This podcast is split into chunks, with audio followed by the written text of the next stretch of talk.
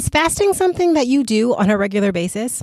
When I was growing up, I attended a church that fasted regularly. And even as I was growing up, most of the churches that I attended would start the new year off with a corporate wide fast. We would fast together as a church, and then there would also be just regular days of fasting throughout the year. So we might pick the last couple of days of each month to fast or the first couple of days of each month to fast. So it's something that I was really used to growing up.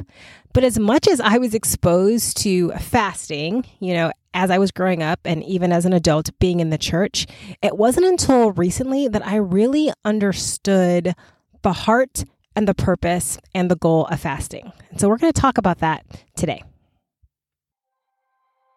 Welcome to Hope for the Weary Christian Woman. I'm so glad you're here. Have you struggled with feelings of anxiety, panic, fear, and despair because life is just too hard? Are you tired of feeling like you're desperately trying to claw your way out of a pit of hopelessness? Do you want a relationship with God that is deep, real, and intimate? Something to give you the hope that you need to keep trusting God? Well, take a deep breath. I got you.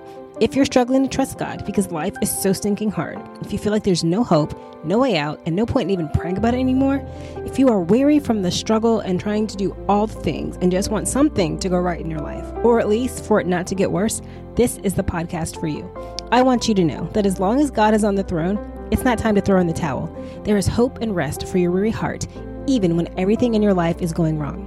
How do I know that? Because I found it. Hey there, I'm Latoya Edwards, and I'm no stranger to hard times. But after walking through decades of hard times, I was so weary in my soul, and I felt like I was trapped in a pit of despair. I was frustrated, angry, and hopeless, and I was tired of waiting on God. I was overwhelmed, burnt out, and spiritually exhausted. Turns out that's exactly where I needed to be to hear from God. During a season of forced rest, I learned more about my identity in Christ and how I was created to connect with Him. And then I was able to start my journey that led from a soul full of despair to being able to say, It is well with my soul. And I even learned how to enjoy life and dream again despite the difficult circumstances of my life. And guess what?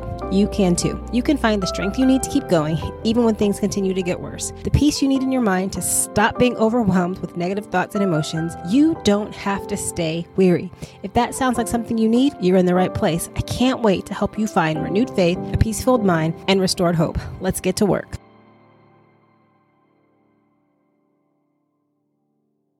I'm really curious to know what your experience with fasting has been as you've grown up in the church or since you've been saved.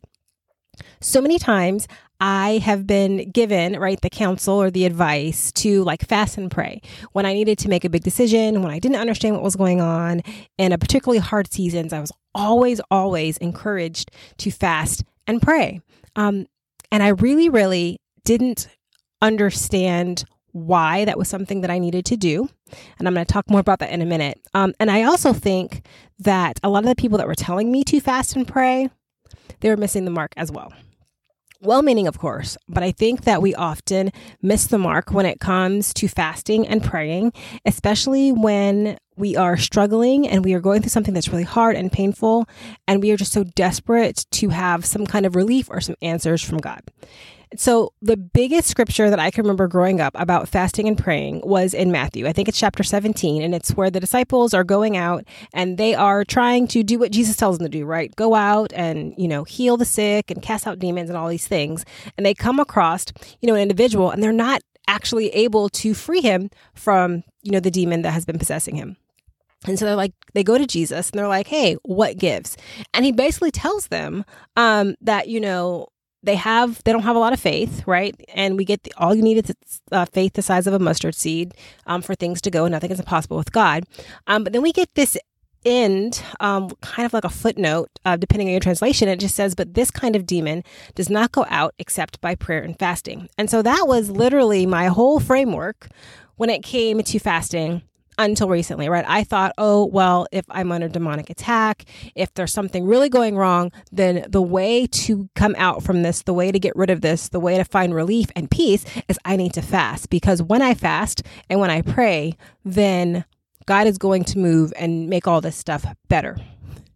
But here's the thing that I've learned and kind of God has revealed to me recently is that's just not the case, right? The things that we do in efforts to grow our faith, the spiritual disciplines that we practice, um, anything that you're trying to do just to get to know God and, and build a relationship with God, it cannot be for the purpose of like getting blank and whatever that blank is, right? So for me, going into a fasting thinking, well, I'm going to fast so that God will do X, Y, and Z.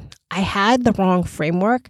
I had the wrong mindset, and I didn't really understand the point and the purpose of fasting. And so I want to talk today just really quick about the real reason that fasting is effective, especially when you are walking through hard times. And so I'm going to stop right here really quick and do my quick caveat. I am not a doctor, I am not a medical professional. So I am not telling you to fast or not to fast. Take that up with whoever you need to take that up with to make sure that you are doing what is best for you. Okay. So when I talk about fasting, I am mostly talking about going without food and or you know, liquids, depending on what your fast can be. And we'll talk in a little bit about different kinds of fasts you can do. Um, because this is usually what we see in the Bible, right? Is people will fast for three days, for 40 days, for, you know, a certain amount of time before they go out and do something. And what I have learned is that, like, the real purpose of fasting and the reason that fasting is effective is at its deepest core is because it really draws us, or it should draw us into closer fellowship, into close relationship with Jesus, with God. Okay. Like that's really at the heart of it what it is. And so if you don't have that understanding, if you don't have that goal, if you don't have that mindset in mind, then you might be like I was for years, like really missing the point and missing the mark, and then missing out on the things that God wants to do or show you through your fast because you're looking for the wrong thing, right? So, like I said, I was expecting at the end of my fast that my circumstances were going to be better.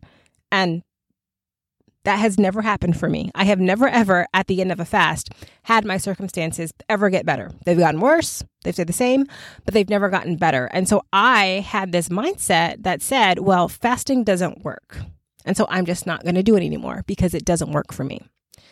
But when I finally understood that really, like at the core of fasting, it's really me just wanting to be closer to God things were different for me, okay? And so I want to share just some reasons that fasting is really effective for everybody, no matter what you're going through, particularly if you are going through a hard time. Fasting is effective because it's going to cause you to rely on God, right? I mean, have you ever fasted before? Then you understand the struggle. You're before you start fasting, you're prepared, you're confident, you're ready to go, and then you start on your fast and it's like everywhere you go it's your favorite meals it's your favorite food the commercials on tv look awesome somebody's got a new recipe they want you to try right? It's really hard because in our human bodies right we need food to survive. We feel hungry we want to eat we get cranky right? We we need these things to keep ourselves going. And when you are committed to saying no to eating right for spiritual growth purposes, then you really have to rely on God. You know, I have to be like, okay, Lord, like I have committed to fasting but I'm really hungry. And like that ice cream over there smells really, really good. And like I just want to sit down with my kids and eat what they're eating at the table. We have to rely on God for the strength, for the ability, for the endurance to actually see that commitment through, to see that fast through. And this is exactly the same thing that we need to have in our lives when we're walking through hard things. We have to learn to rely on God as if He is our food, as if He is what we need to survive, because He is.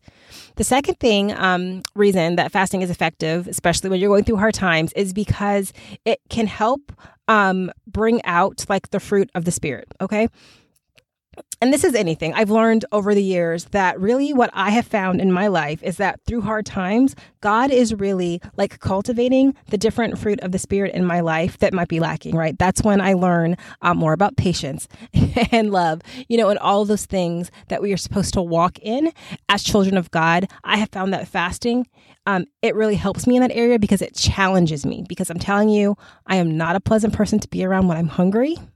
And so I am really challenged in all of those areas to practice, you know, being patient, being loving, being kind, being gentle, being all of those things, which again, I need those things when I'm walking through hard times because when things are really, really hard, I'm not always at my best, right? You and I are not always at our best and our best moods and our best attitudes. We don't always make the best choices and decisions. We don't always treat the people around us that we love and care about the best. Um, and it is a chance to grow in the fruit of the Spirit, just like when you are fasting. I'm going to tell you right now, my my favorite thing that I love about fasting is the fact, reason number three, that it's going to it can, if you allow it to, open your heart to hearing the voice of God more clearly. And I think this is like originally what I was going for. I just had it kind of framed wrong in my mind. But during those periods of fasting, you know, what you want to do is the time that you would be eating, you want to substitute that with, you know, doing something and spending time with God.